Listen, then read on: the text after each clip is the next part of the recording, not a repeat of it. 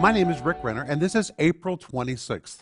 And our gem today is called Never Insult Your Audience. And our scripture is Acts 17, verse 22, where we find Paul is standing in the midst of a lot of idols in the city of Athens, and he begins to preach. He could have said to his listeners, You're idol worshippers, you're pagans, you're sinners, but he knew that wouldn't open their hearts. So instead, the Bible tells us in Acts 17 22, he said, I perceive in all things that you are superstitious. That word superstitious was really a Greek word which meant to be devoted or religious.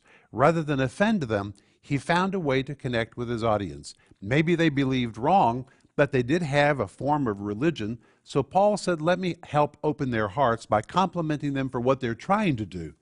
Rather than insult his audience, he found a way to talk to them. And that's what we have to do too. And that's what I want you to think about today.